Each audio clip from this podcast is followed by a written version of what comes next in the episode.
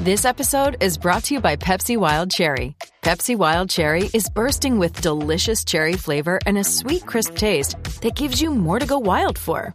Getting wild may look different these days, but whether it's opting for a solo Friday binge watch or a big night out, everyone can indulge in their wild side with Pepsi Wild Cherry, also available in Zero Sugar. So grab a Pepsi Wild Cherry and get wild.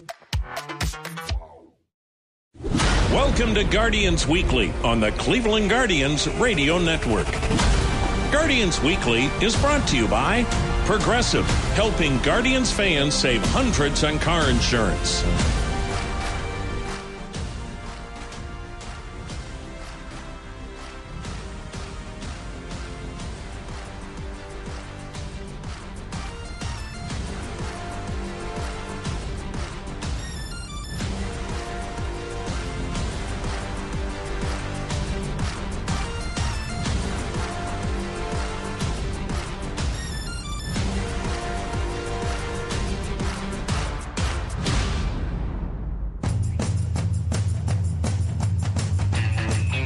Hi, everyone. Welcome to Guardians Weekly.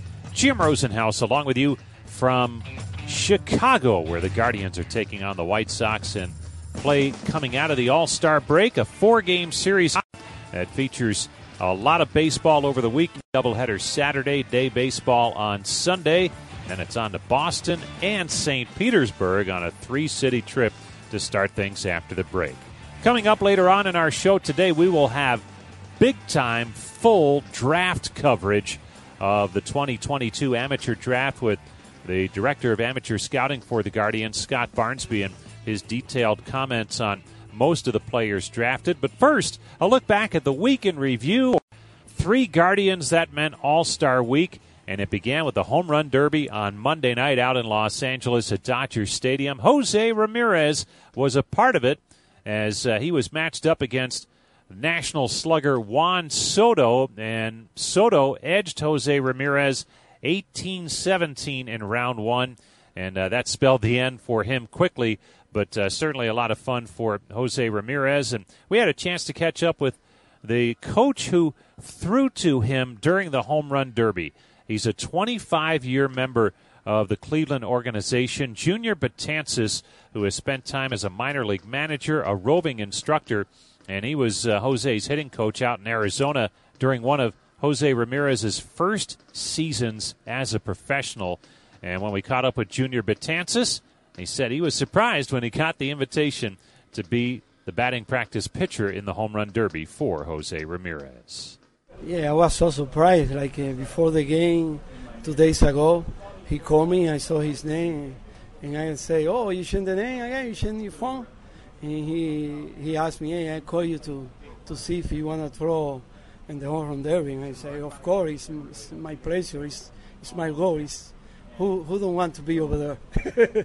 And you guys go back a long way. And tell us about when you first saw him way back in rookie ball. What type of hitter was he then, and how far has he come as a hitter to do what he's doing now in the major leagues? Yeah, Jose always was a good hitter. He's improved a lot, especially his power.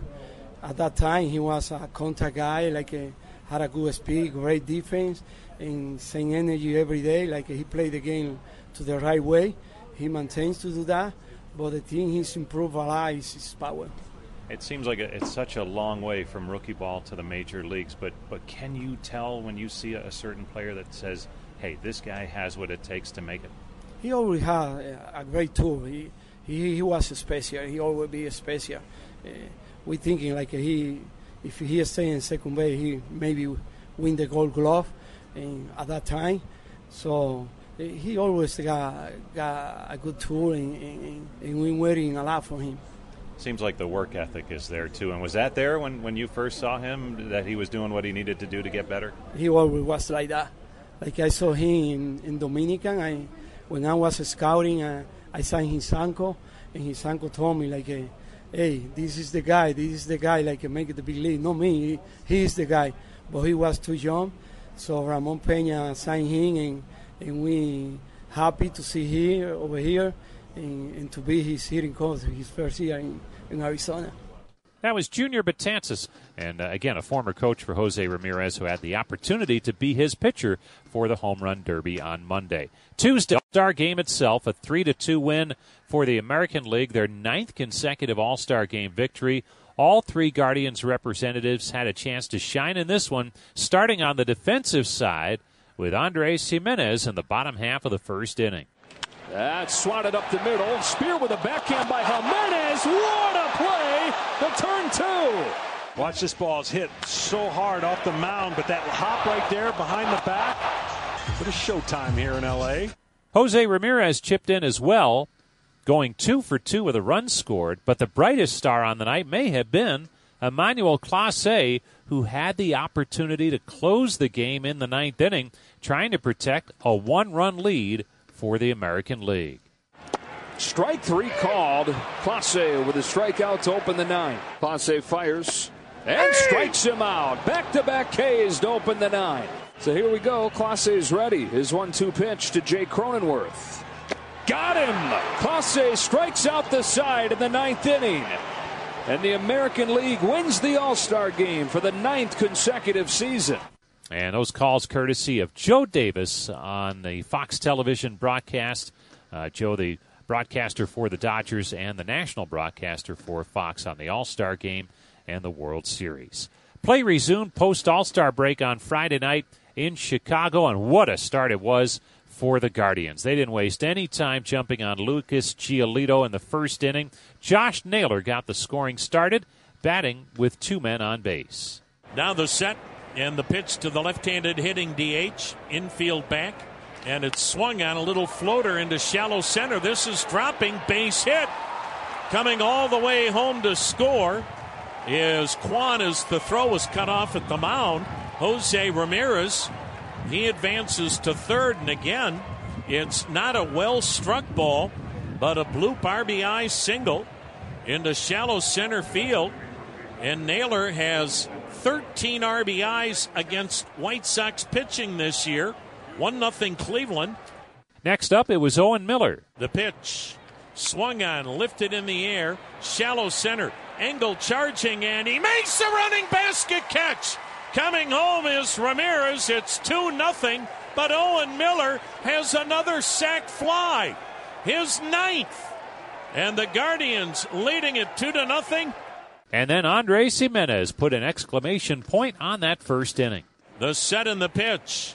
Swing and a long drive, deep right field. This ball gone! Andrés Giménez picks right up where he left off. A two-out, two-run home run to right. It is 4-0 Cleveland against usually the unhittable Lucas Giolito. And Andrés Giménez with home run number 11, giving him 45 RBIs. The Guardians went right back to work in the second inning. Two men aboard, and Amed Rosario delivered. Now the 1-2. Swung on a little looping liner into center. It's going to get down for a base hit. Around third, heading for home is Maley. Ball dropped there by Engel, so going to second and beating the throw with a heads-up base-running play is Rosario. It's 5-0 Cleveland, and runners still at second and third and one out. Rosario was followed by Jose Ramirez. Jose Ramirez leading the league in runs batted in with 75. Leading the league in doubles. He got his 31st last inning. Leads the American League in extra base hits. Giolito's ready. Infield back. Here it comes. Swung on a ground ball on the right side. Charged at second. Harrison's throw gets Ramirez, but scoring is Straw. Advancing to third is Rosario. And another quality at bat for Jose Ramirez. That's what your great RBI men do. They don't care how they get that run in from third, just get them in. And Jose Ramirez with RBI, number 76. And Cleveland now leads this game 6-0. Then Chicago got on the board in the third inning with a pair of runs to make it a 6-2 ball game. But Josh Naylor got both of those runs back in the sixth with a big two-out hit. The pitch Swung on, line drive toward the gap in left center field. It gets down, it gets all the way to the wall. Quan will score. Rosario will score. He's done it again. Into second with a two-out, two-run double to left center is once again Josh Naylor, and it is 8-2 Guardians. And there's that huge clutch two-out hit from Josh Naylor, who has 3 RBIs tonight, which is 50 on the year.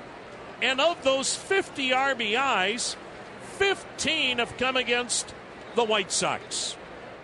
The Guardians' bullpen was outstanding, keeping the Sox off the board, and in the ninth, James Karinchak was on to finish things up. Again, the payoff delivery. Hit in the air on the right side of the infield. The shortstop Rosario there to make the catch. Ball game. An impressive start to the second half for the Guardians. They blitz the White Sox 8-2. So an impressive start to post-All-Star break play as the Guardians try and stay relevant, hang in there in the wild card and division chase. Stay with us. When we come back, we will recap the 2022 amateur draft with Scott Barnsby, the Guardians' director of amateur scouting. That's next on the Cleveland Clinic Guardians Radio Network. Progressive Snapshot can save you money based on how you drive and how much you drive. So the safer you drive, the more money you could save. Now, if you didn't hear that because you were laying on the horn while driving, let me say it again. Are you a race car driver? Because if you are, you're in the wrong car and you took a wrong turn off the track a while ago. And all those cars you're trying to pass all save money with Progressive Snapshot, while you probably don't. So who's really winning? And if you did hear it the first time, nice work. You'd love Snapshot from Progressive because it rewards safe drivers. Progressive Casualty Insurance Company and affiliates. Snapshot not available in California and North Carolina or from all agents.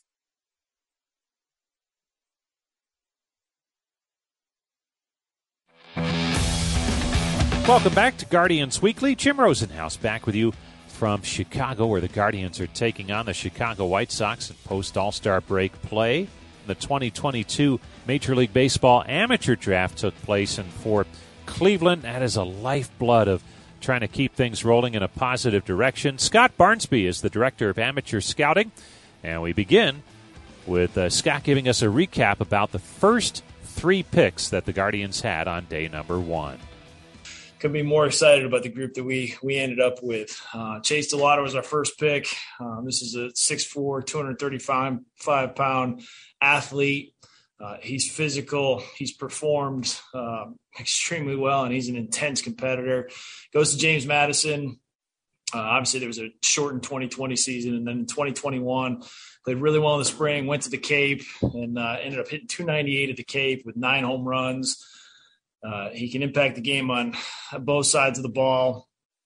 And then he came back this spring and was having an outstanding year. He was hitting 437, 8 home runs, had 10 stolen bases, and then he ended up fracturing his foot in April. But overall, really excited about this guy's ability, but just as excited about the person. Kyle Bamberger, Pete Loiseau, and our entire staff had an opportunity to spend time with Chase.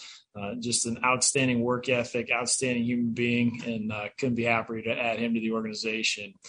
So that was our first selection. And then with our second pick, we took Justin Campbell, who is a physical right-hander from Oklahoma State, 6'5", 220, up to 97, pitches with an easy average fastball, and can go back and get more whenever he wants it. Really good feel for his changeup, 2 different breaking balls. Throw strikes. This guy has been – he actually came to school as a two-way guy and then really focused on pitching the last couple of years, and he has taken on a heavy workload and really done a nice job for Oklahoma State. And then he ended up pitching for Team USA as well. So there's a lot to like there. Really excited about his ability to impact our rotation one day. And then with our third pick, we took Parker Messick, left-hander from Florida State. Parker is extremely durable. He's had a solid workload. He's been the frontline guy for an elite university on Friday night the last few years. He was the ACC Pitcher of the Year, pitched for Team USA. In terms of his stuff, it's an easy average fastball. He can go back and get 95 when he wants it. He's got an advanced feel for a changeup that he neutralizes lefties and righties with, two different breaking balls, pounds the strike zone, extremely competitive. All of these guys we got, we feel really good not only about the player but the makeup, but more importantly, we feel really good about the work that was put into it by our area scouts and our entire staff. For Parker, Matt Linder and Andrew Krause led the way. And then for Justin, Ken Jarrett led the way for us with getting to know Justin. So that's kind of the quick overview. Any questions on those guys? Scott, with Chase, to see someone that you guys see, at least right now, is a bit able to play all three outfield spots right now? Yeah, he's extremely athletic, runs a 6'5", 60, can really cover a lot of ground out there, feel good about his ability to play center field, but he also has the arm strength. I don't know if I mentioned this, but he came in as a two-way player as well. So he's got some carry to his throws, so obviously he can play in right field, but he's athletic enough to move around the outfield, super versatile defensively. So, yeah, we feel good about his chance to play in center field. Scott, can you just talk to us about the challenges that you face when you're evaluating players that have gone through injuries, maybe not even specifically the guys that you have drafted, but just the process that you have to go through to try to figure out, hey, are we reaching on this, or does this feel like a stable, good selection? Yeah. So I think the way we look at it, the spring is certainly important, but it's a snapshot of time. So we've got a timeline that we've build up with these players. And obviously Chase put himself on the radar early in his college career. And then obviously seeing him as a sophomore and then have an opportunity to evaluate him in the Cape. We have plenty of video in the system. So we have an opportunity to go back and take a look and analyze his swing and look at his mechanics and look at him defensively. So we feel really good about that. And then in the fall this past year, obviously James Madison has a fall season. They had a scout day. We attended that. So we feel really good about the progression, seeing where he's at. And then certainly at the end, it was more kind of check the box with the workout just to make sure we felt good where he was health-wise. So, yeah, sure, there's a little more challenge there because you don't get the entire spring season, but we felt good with the work that we did leading up to that. And we get to know these guys pretty well early on. So obviously getting to spend some time with him when he was at the Cape and then in the fall last year was extremely helpful. When you look at Chase's swing, is there anything that just stands out just with his frame and that swing? Yeah, I think what stands out is his ability to leverage the ball, and he's extremely athletic. He's mobile. He uses his lower half really well. I think some of the things that stand out to our group are his pitch recognition, his strike zone awareness. And so not only does he have really good bat to ball, but he can also impact the ball to all fields. And we've seen him drive the ball out to left center, and we certainly see him pull the ball. So that stands out with him. And honestly, I feel like he's just scratching the surface. Really excited for him to have an opportunity to spend time with our group and player development and continue to work and grow as a hitter. And that was one of the things that stood out when we spent time with him. Like, he is eager to learn. He's eager to get better. He knows, even as good as he is right now, he knows there's a high ceiling there. So, yeah, those are some of the things that stand out with him offensively.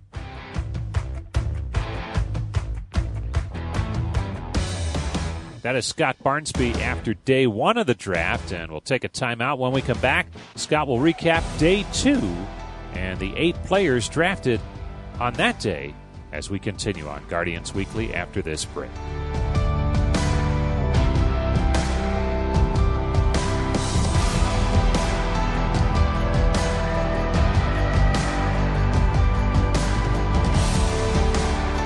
Don't go away, folks.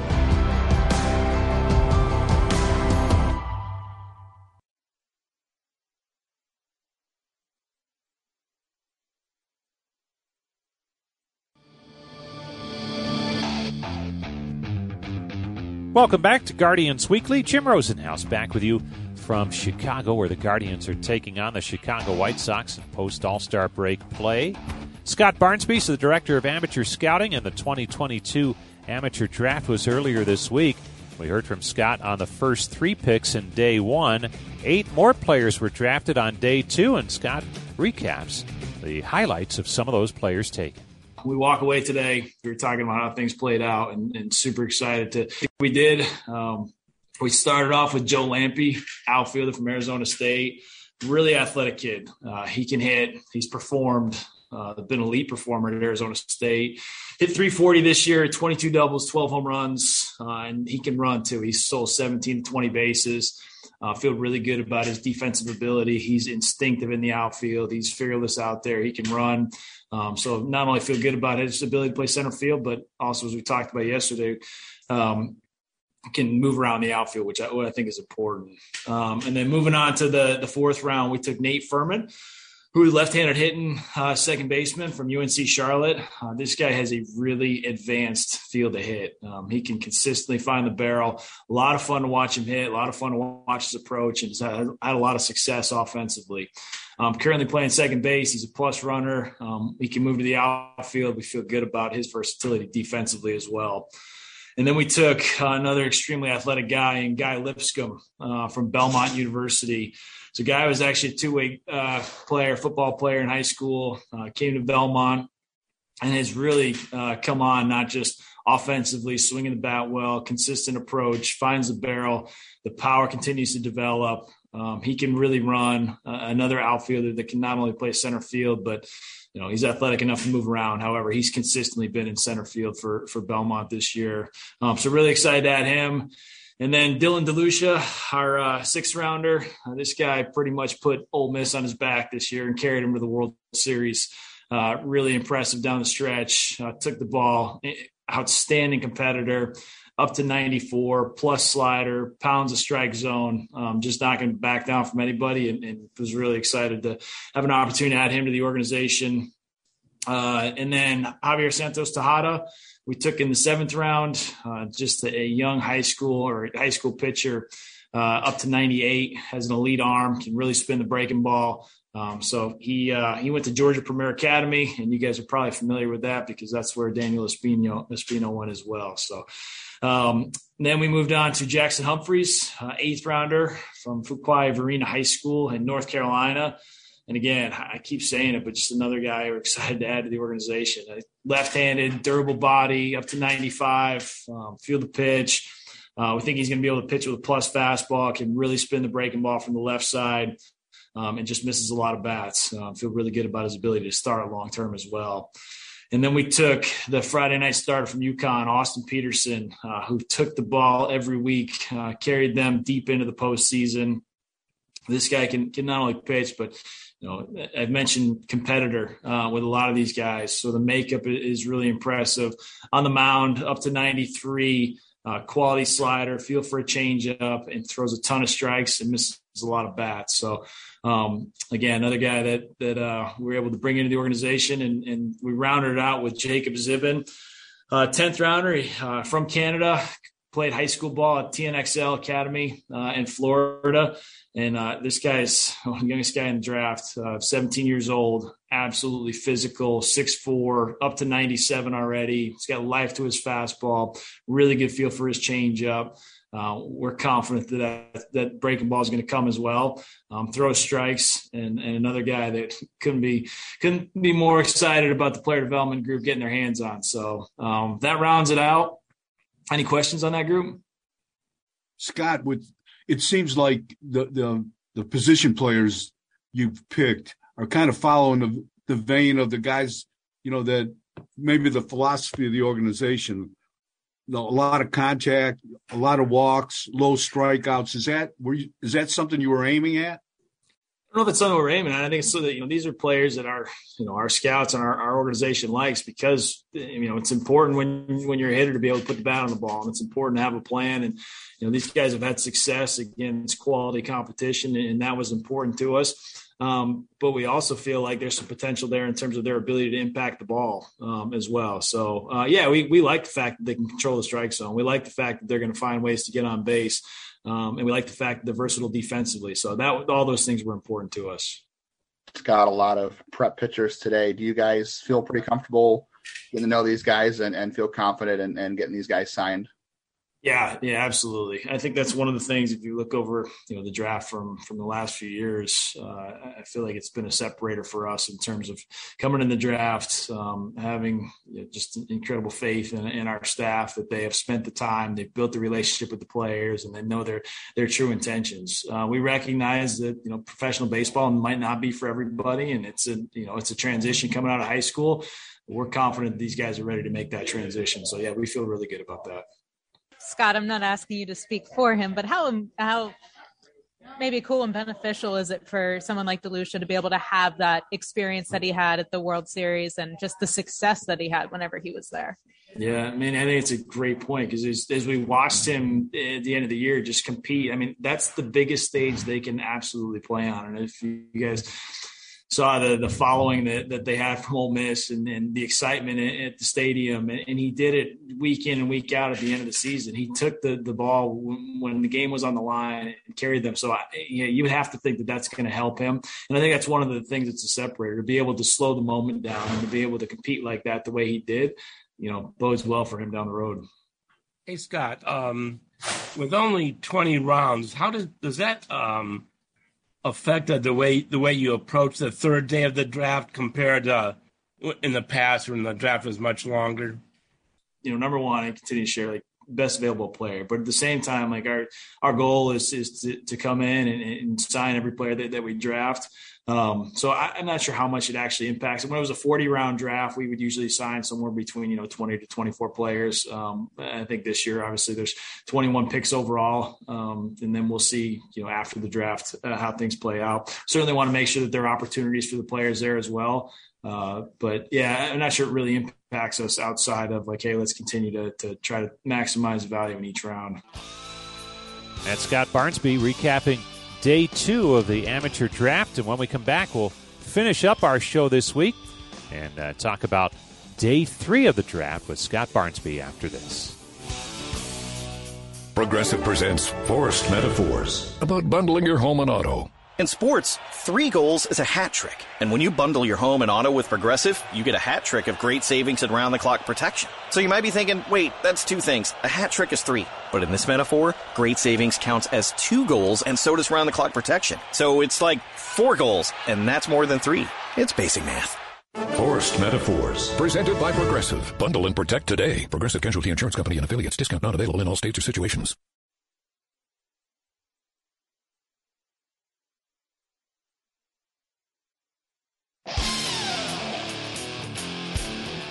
Jim Rosenhaus back with you from Chicago, where the Guardians play the White Sox this weekend. We're back on Guardians Weekly. And don't forget, you can hear our show each week on the Guardians Radio Network. Also, CLEGuardians.com. All the archived editions are there. We also feature it as a podcast wherever you download your favorite podcasts. Well, Day 3, you look for the hidden gems in the amateur draft each year. And Director of Amateur Scouting Scott Barnsby wrapped up the draft as a whole and also talks about some of the players selected on Day 3. Ready to go. I guess I can kick it off. If you guys are comfortable with that, maybe share a little bit of, or some highlights from each player that we took. I guess before I do, I would share that it was an exciting 3 days. Awful lot of fun to work through. Certainly when we get to this point, I think there's a sigh of relief from the group, because there's some anxiety that builds up heading into the draft, because you just want it to go perfect. And honestly, the contributions from so many people throughout the organization, just amazing. Complete team effort. It's amazing how many moving parts there are in the draft, and to be able to accomplish it and to draft and select the players that we did, knowing that they're going to go out and impact our organization is incredibly exciting. So I just want to start off by saying really appreciative of everybody that put in the time and the effort, because it was not easy to get to this point. So I'll share that. I'll share some quick highlights on the group. Obviously, Day 3 today, rounds 11 through 20. Started off with Magnus Ellerts. He's a 6'5" right-hander from Florida Southwestern College. He's up to 95. Power to his breaking ball, and really like the upside here with Magnus. So that's how we started the day. And then we took Jack Jasiak, who's a 6'2" right-hander from USF, University of South Florida, up to 94. pitches with an average fastball. He's got two different breaking balls, and Jack can really spin it. He's got a feel for his changeup. He throws strikes, threw really well early in the spring, and then missed some time with a shoulder injury. But we feel good about him and feel really good about him when he's at 100% health. So we followed up in the 12th round with Jack. And then in the 13th round, took Tyrese Turner out of USC. He's a switch hitting middle infielder, really good field to hit, ended up hitting 330 this year. He's a plus runner and can impact the game on the bases, solid defensively. And then in the 14th round, we took Press Kavanaugh. He's a left-handed hitting outfielder from UNC Greensboro. Really like the bat here as well. Another plus runner, athletic, reads the ball well off the bat, can track the ball in the outfield. So we're excited about the defensive versatility there as well. Then in the 15th round, we selected Adam Tulloch, left-hander from Arizona State. He's 6'2", really strong, durable lower half, up to 96. He's got an advanced feel for his changeup and feel pretty good about the progression with his breaking ball as well. And then in the 16th round, took a high school catcher, Logan Clark from Taft High School in California. Can really catch and throw. Like the offensive upside, impressive makeup, impressive work ethic. So like the upside there at a premium position. And then in the 17th round, we took Angel Zarate. He's had a really nice career at the University of North Carolina. A lot of production there. His field to hit, left-handed bat, controls the zone. He can run, he can throw, he can play all three outfield positions. So I think you guys are probably seeing a trend here in terms of the versatility and ability to move around the field, which we think is important. We took Zach Jacobs in the 18th round, 6'1" right-hander, starter at UC Riverside. Missed a little time this year with an injury. He's healthy now. When he pitches, it's an average fastball. He's got feel for his secondary, really pounds the strike zone. So excited to get him in the 18th round. And then heading into the 19th round, we took Gio Rivera, who's a 6'2", strong, durable-bodied right-hander from Walter State. Started his career at Old Dominion and then ended up at Walter State this past year and had a really solid year for them. He's up to 97, works comfortably in that 3 range, misses a lot of bats with his breaking ball. And he ended up throwing 58 innings this year and ended up with, over 80 strikeouts. So striking out almost 14 batters per 9, which is great to see. And then we closed out the day with Sean Rapp, left-hander from North Carolina, throws from a unique slot, low three-quarter slot. It's an effective fastball up to 92. And he has had a lot of success with his slider. He can spin it. It's late action to it.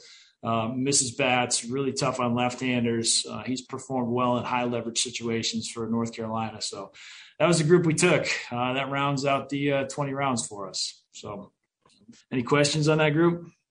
Scott, what are the chances? I mean, how much do you focus on signing those guys? I mean, you've got the 10 guys, that I guess, you spread your bonus pool around. But what do you like target like 3 or 4 or 5 of these guys that you really want, or how does that work? Honestly, we plan on signing everybody. We got 21 selections, plan on getting them out there. We know, I think I mentioned this yesterday too, just knowing their intentions and knowing that they want to go out. We continue through that today. Want to make sure that we have opportunities for them, whether it be on the mound or, with at bats. We feel like we do, and we're excited to add these guys to the organization. So we're confident that we're going to be able to get this group signed. Scott, I think in reading some things online, I was seeing that Adam Tulloch is someone who has had a lot of different coaches over the last few years. It seems like he's bounced around a good bit. I think it was like 7 schools in the last 8 years. Have you ever seen someone bounce around that much before they'd come up here? And obviously it doesn't seem like you guys would think that has held him back in any way, having to go from coach to coach over the last decade.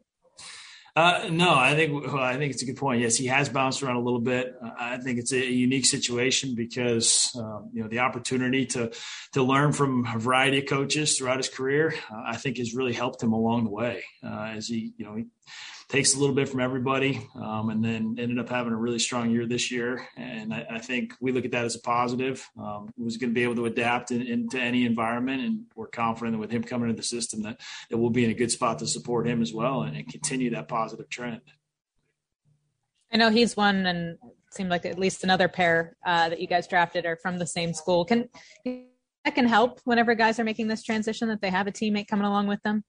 Yeah, it's a great point. I think, whether you're a high school player, college player, it's something new. And, you have the jitters when you go into college for the first time. And I'm sure there's going to be some nerves and some anxiety coming into professional baseball for the first time. So anytime that you can find your comfort zone, and sometimes that comfort zone is the people that are around you. So I think it could be important, for Tulloch, have Joe Lampe, our third round pick, obviously from the same school. So I think that helps. The other thing that we see is these guys end up playing a lot against each other, whether it's in the summer or, previously. So there is some familiarity there. It's kind of a small world with baseball as well. So hopefully it does help them.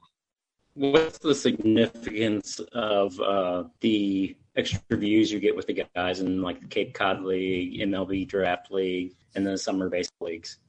Yeah, really helpful to see them. So I know we've talked quite a bit about making sure we have that timeline and the history with them, see them in unique environments, see how they adapt in those situations, but also seeing them against quality competition. You mentioned the Cape. It's, certainly an elite summer league. It has been for a long time. For the hitters, we have the opportunity to see them with a wood bat, which we don't in college.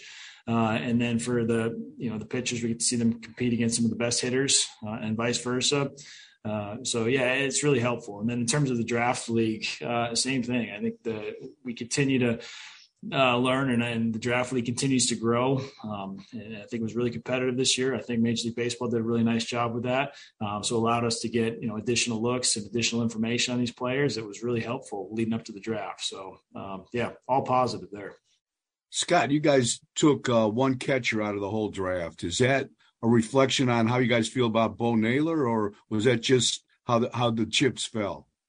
Yeah, it's how the chips fell. We're certainly excited about Bo in his future, but at the same time, it really depends. And we talked about taking a lot of pictures last year. It really depends how it falls. And did a lot of work leading up to it. In every demographic, but so Logan was the one catch that we took this year, and we'll continue to look for opportunities. If there are opportunities for catchers to potentially bring more into the organization, we will. That's just how it fell this year. Is there a chance you would sign any non-drafted guys after you get done with this? I think that's what we need to take a look at. I think we feel pretty good. Obviously, we're certainly on the same page with player development, talked about opportunities, opportunities for these guys to go out. If there is an opening, you never know. There's always things that could come up, whether injuries or whatever it is. So we would look to continue to bring in talent in any way we can. We're not going to stop working on that. So don't have a definitive answer on that, but have not closed the door on it yet. Well, we thank Scott Barnsby so much for all of his help and candor about the 21 players actually who were selected in this year's draft by the Guardians. And as always, there's high optimism about all these new players who are coming into the system, and we see them contribute year after year at the major league level. And we'll see if the 2022 edition pays off somewhere down the road. That's going to do it for this week's edition of Guardians Weekly. Thanks so much for tuning in. Thanks as always to Brian Motze for helping to put together our show each week. Until next week when we join you from St. Petersburg, Florida, I'm Jim Rosenhaus reminding you you've been listening to Guardians Weekly on the Cleveland Clinic Guardians Radio Network. Guardians Weekly has been brought to you by Progressive, helping Guardians fans save hundreds on car insurance.